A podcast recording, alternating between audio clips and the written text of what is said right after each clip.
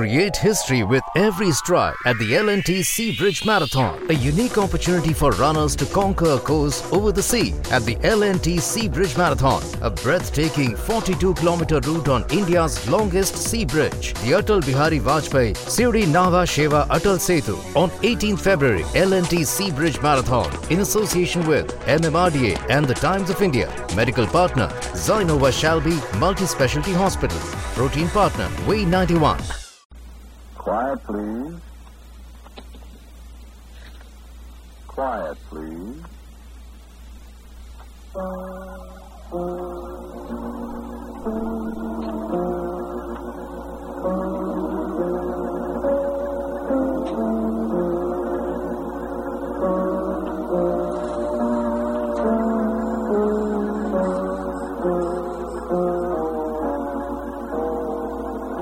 American Broadcasting Company presents Quiet, Please, which is written and directed by Willis Cooper and which features Ernest Chappell. Quiet, Please, for today is called And Jeannie Dreams of Me.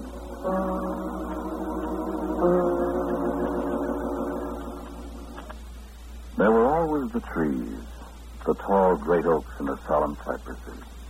The distant weeping willows and the holly trees beside the pathway spreading their sturdy arms, flaunting their green and red in the twilight. And the tall columns of the house gleaming whitely beyond the trees. I remember the silence, too. The dusky silence that lay always about the place, the silence that was always there when the dream began. The silence that dissolved to the music as I hurried up the long, winding pathway toward the tall white house that waited for me. For the earnest little boy in knickerbockers that I once was. For the haggard young soldier in muddy battle dress who was myself five years ago. For the unhappy, bewildered man I am today. I have no remembrance of a time when the dream was not a part of my life. And I know the trees and the path and the house better than I know the streets of the city I lived in. In all the years, they have not changed. They see me change, but they remain timeless and always the same.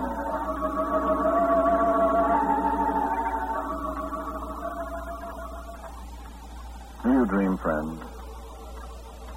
I know a man who remembers a road from his dreams.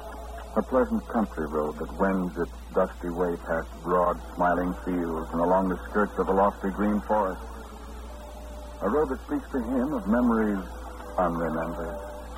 A road that promises and beckons round over the next hillside and wavers and fades and vanishes in the cold darkness as he opens his eyes. And comes again another night to soothe his spirit so that he smiles in his sleep and wakes to weep silent and alone for his lost dream. Do you dream of long forgotten friends, of a hillside under the clouds, of an island in a sunlit sea? Do you know the desperate longing to return to the dream place, the hopeless nostalgia for the world that lies beyond the curtain of sleep? And do you ever return? Listen to me, for perhaps we are changed.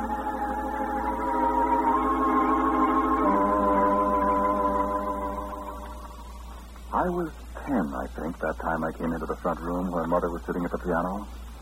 She turned when she heard me, smiled at me, and I said, Mother, I want to ask you a question. May I ask you a question, Mother? Why, of course you may, Troy. Mother, I want to know about a music. A music? A song, you mean? I guess it's a song. What about it?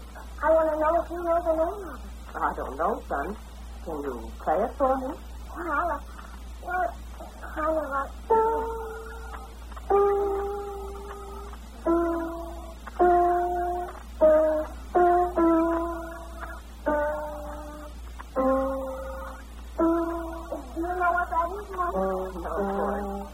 Mother?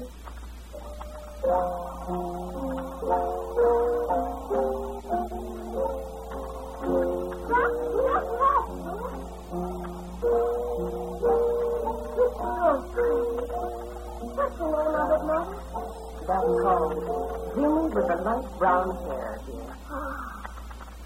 I like it. Where did you ever hear it? I don't think I ever played it. Where did you hear it? In my dreams. Huh? I dream about it all the time. But where did you first hear it? In my dream, I told you. What did you dream about, dear, besides the music? I dream the same dream all the time.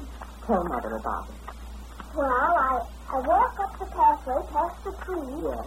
and pretty soon I hear the music. And then I go up to the house. Our house? No, it's a great big high house. And those big high things that hold up the porch. And it's white. And the trees are different. How are they different? I never saw that kind before. Th- There's some trees that the, that the leaves and little red berries grow on. That, that we have for leaves in the window at Christmas. Holly? Yeah. Yes, I guess that's what it is. Holly. And I, I go up to the big door and I try to open it. But it's locked and I can't open it. And I have to open it, Mother. Why, dear? Why do you have to open it? Why, because I know there's somebody in there. There's somebody that wants to see me. Well, what makes you think that, Troy? Well, I, don't know, Mother.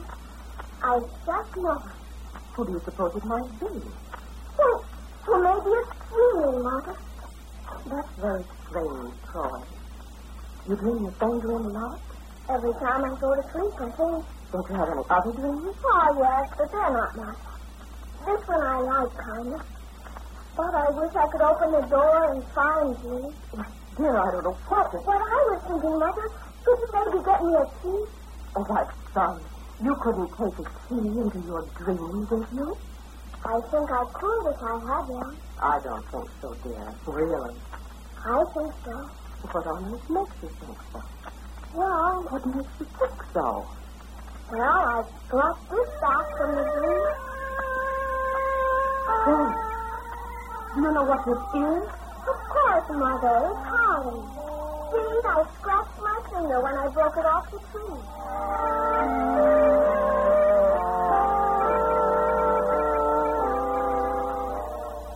Dr. Hogan said there was nothing wrong with me that fresh air in great quantities and plenty of wholesome food would not remedy.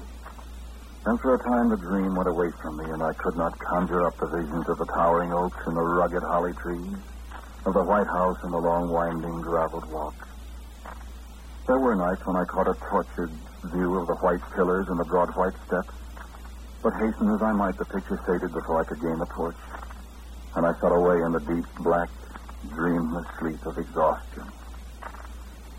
And always the haunting melody of Stephen Foster's song floated through my sleep. There was never any key to unlock the door either. And I resigned myself to an endless dream of frustration in which I must struggle endlessly to reach the one I loved and never find her. For I knew Jeannie was there. And I hoped. And still the dream came and went. I might sleep peacefully undisturbed for a night, for two nights, a week. And then.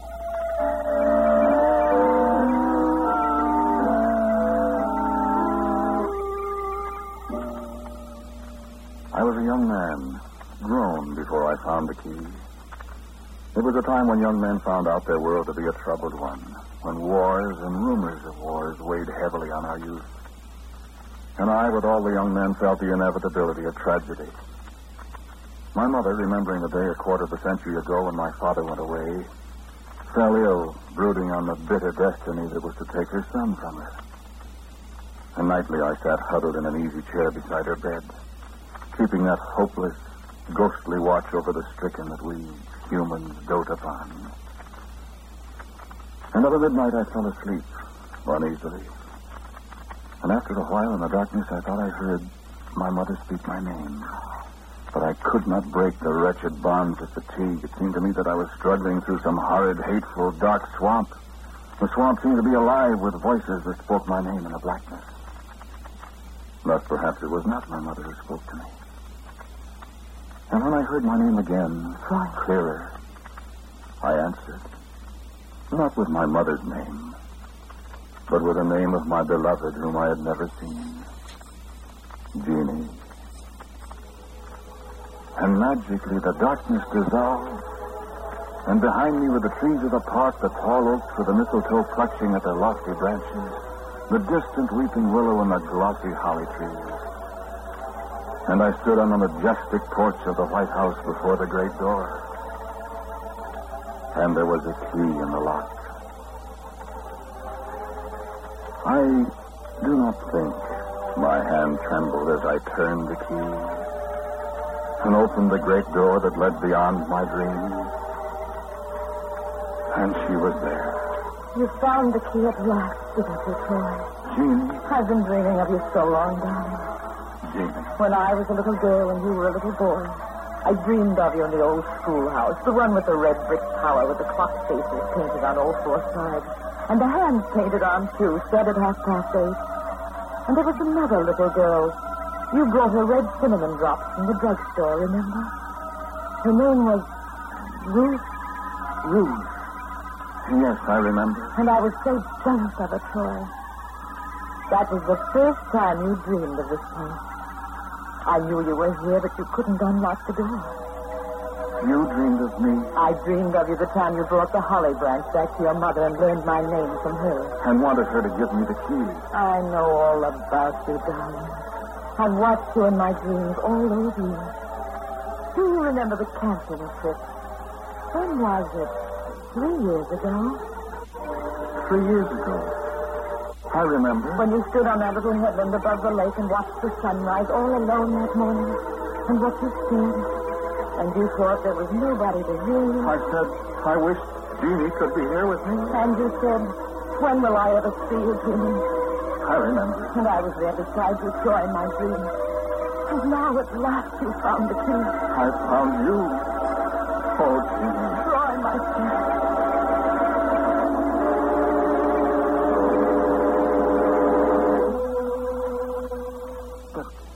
Will we do? This is a dream. Is it a dream, Troy? Or is it your other life that's a dream? My other life, That's a dream to me. Oh, Troy, stay here with me. but I can't. I know I can't. Why? I can't. We'd walk through the woods every day, and I know places, secret places that we could have for our own. And and there's the house. And... I want to stay more than anything else in the world. I've dreamed of you for so long. And I've dreamed of you, Troy, remember? But this is a dream. I'm asleep in a chair beside my mother. My mother's ill. Stay. No. I'm afraid, Jeannie. I waited so long. Stay. But my mother. Your mother's dead, Troy. What did you say? Your mother's dead. Else you think you found the key, dear?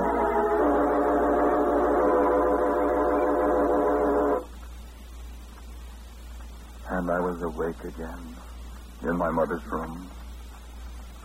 And Jeannie had told me the truth. While I dreamed, while I kissed Jeannie, I stood up and something dropped from my lap to the floor. A key. A great old-fashioned brass key that I had last seen in the lock of the door of the house where Jeannie lived.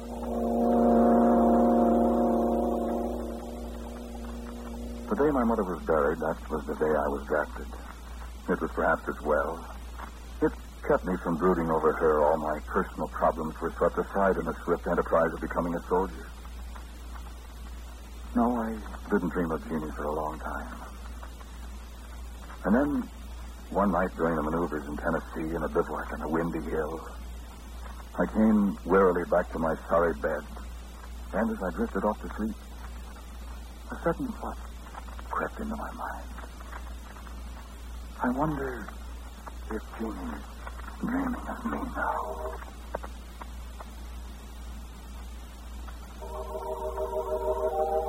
And instantly I was walking up the long, curving path to the old house, still in my dirty fatigue clothes, carrying my rifle to the sling, the heavy old key at the bottom of my handbag. I unlocked the door and I called, Jeannie! And the door was flung open. Troy! Oh, go back. Why, Jeannie? No, no, don't kiss me. Go. But what is it, Jeannie? I... Don't go, I tell you. Oh, quick, quick. And she seized my arm and shook me. And I awoke back on the Tennessee hillside. Just in time to roll frantically out from under the tracks of a roaring tank that had come questing blindly through the woods and over the spot where I'd been asleep and dreaming a moment before.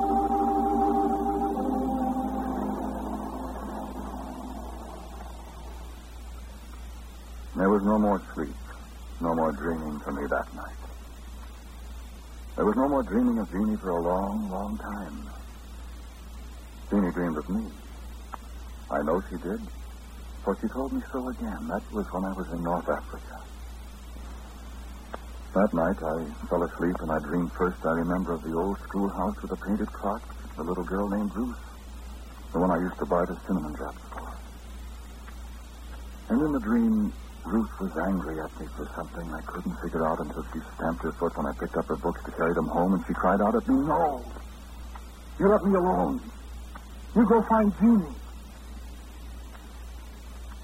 And I was unlocking the great door again. Troy.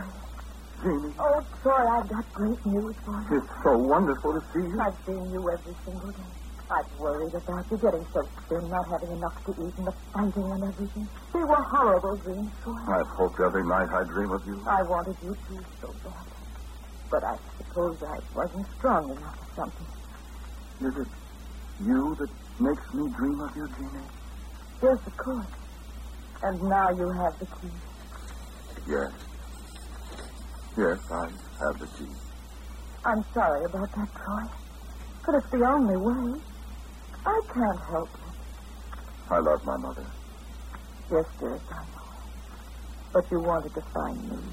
Yes. Do you love me? Didn't you ask that? Oh, Troy, I wanted you to come back so badly. What did you mean about not being strong enough?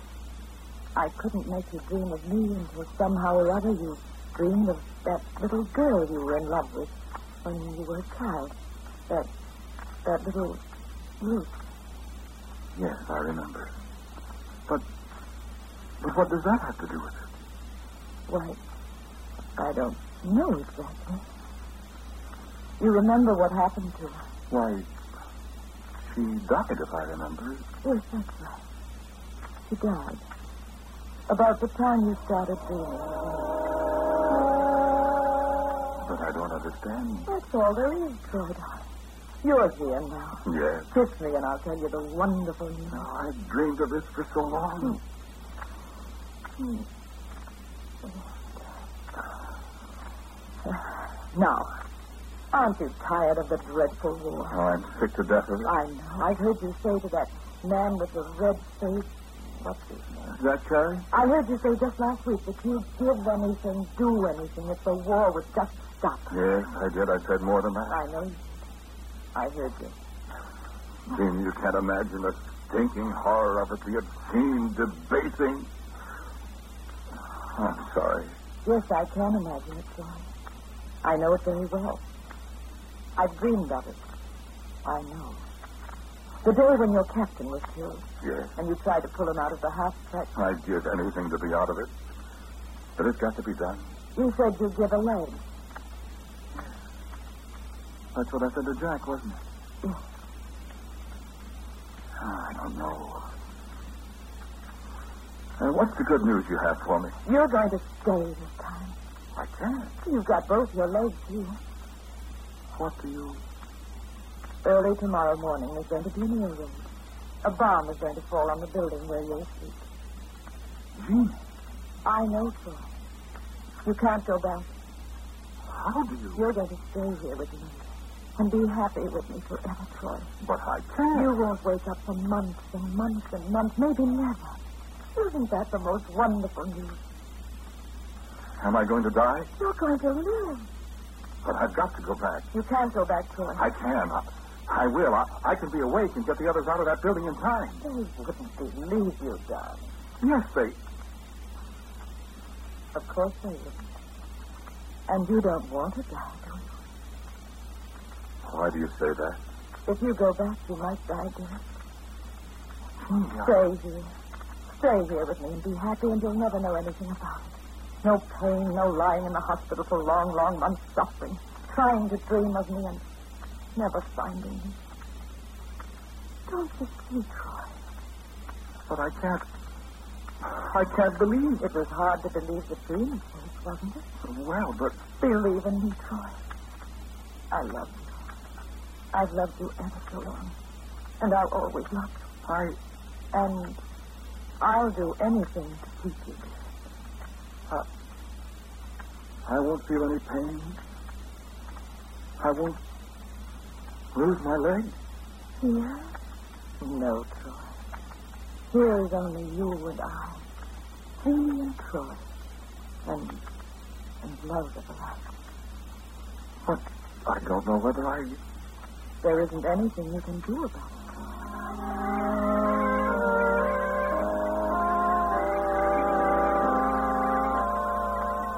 Four years. Four long years of. What shall I call it? There must be a word for that kind of life. If it is life.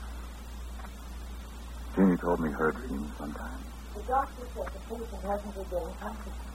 Not in all the years. And here the great lawn was green, and the scent of magnolias was cloying, overpoweringly sweet. Doctors recognize him. And here I looked into the clear blue eyes of Jeannie.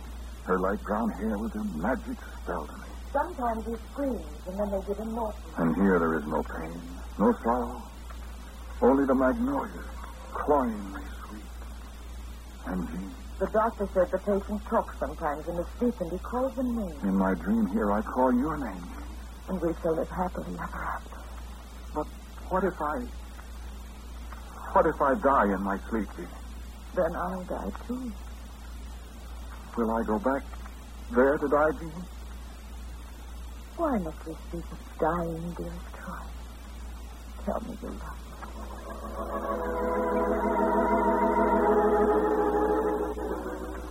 And so the long days and the peaceful nights went by. While in another world men fought and murdered each other, had no thought of another world that might be a world of dreams, and then might not be. For which is the real one?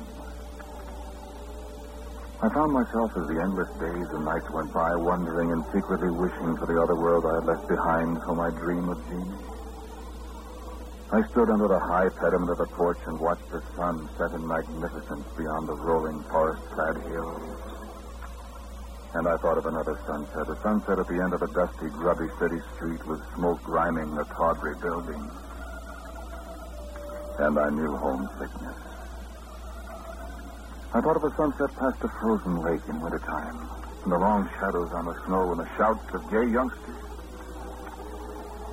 And in my mind's eye, I saw a man standing watching the skaters on the lake. A man with stooped shoulders, a thin, beaten man, with a crutch instead of a right leg. And my heart turned over within me. I thought. I thought of the goodness of pain and the happy bitterness that other men might know. And of work, harsh, straining labor, and the good tiredness that comes at nightfall. And again of a bed in a hospital somewhere and doctors puzzling over a man who had slept for five years or more. While I pleasured myself in a country of dreams and knew the love of Jesus.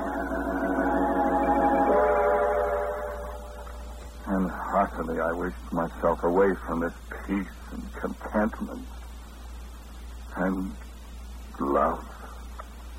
I'll let you go. I'll let you go for just as long as you want to stay. Take the key, Sue. Lock the door. Leave the key in the door so you'll find it when you come back. Because you will come back, You think you want the world again, but you won't. I've seen you, Troy, remember? In my dreams. I can dream of you any time I want. You leave the key in the door, Troy. It'll be there when you're ready to come back.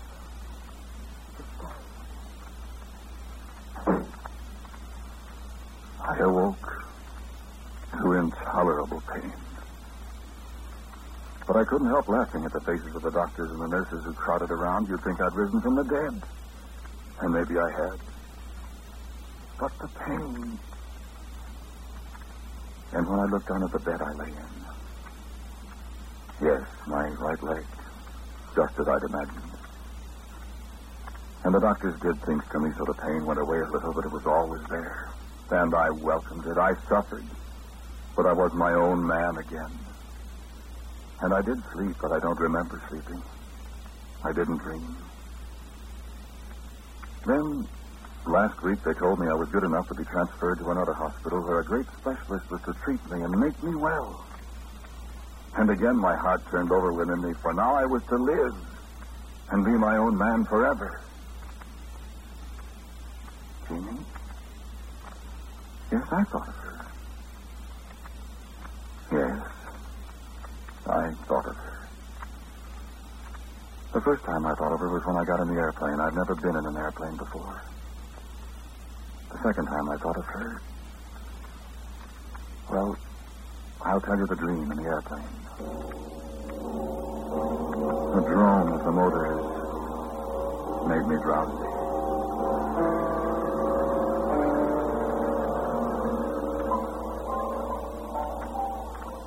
And there were the trees again. And the tall White House and the winding path. I walked reluctantly up to the door. The key was still there.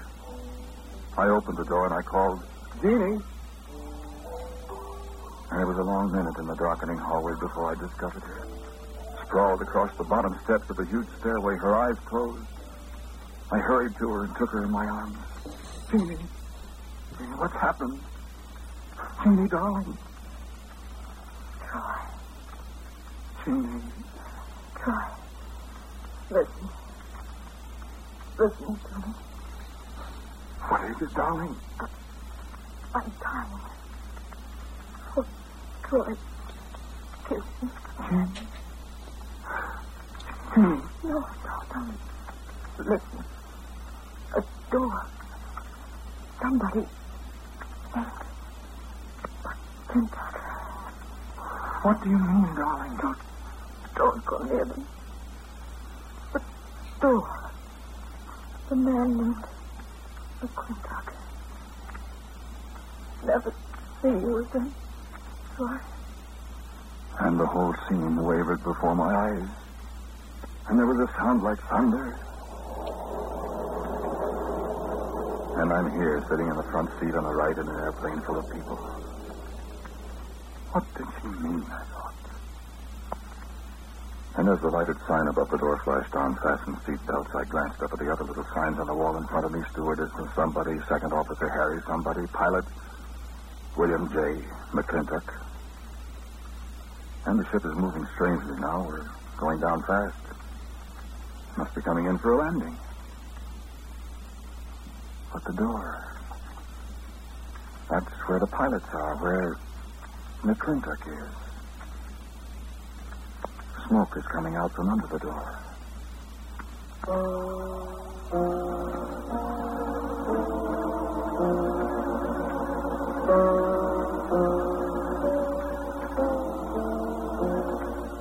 The title of today's Quiet Please story is Jeannie Dreams of Me. It was written and directed by Willis Cooper, and the man who spoke to you was Ernest Chappell. And the mother was Anna Maud Morat. The voice of the little boy was that of Sarah Fussell. Claudia Morgan played Jeannie. Thank you for being with us, Mr. Chappell. As usual, the music for Quiet Please is played by Albert Buhrman. Now, for a word about next week, here is our writer-director, Willis Cooper. Thank you for listening to Quiet, Please. My story for you next week is called The Good Ghost. And so, until next week at the same time, I am quietly yours, Ernest Temple.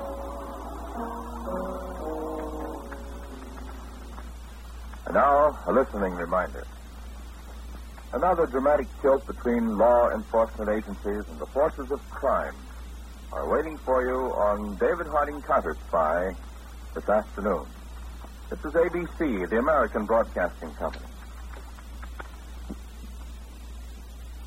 Create history with every stride at the L&T Sea Bridge Marathon, a unique opportunity for runners to conquer a course over the sea at the L&T Sea Bridge Marathon, a breathtaking 42-kilometer route on India's longest sea bridge, the Atal Bihari Vajpayee Sewri Nhava Sheva Atal Setu on 18th February, L&T Sea Bridge Marathon in association with MMRDA and the Times of India. Medical partner Zynova Shalby Multi-Specialty Hospital.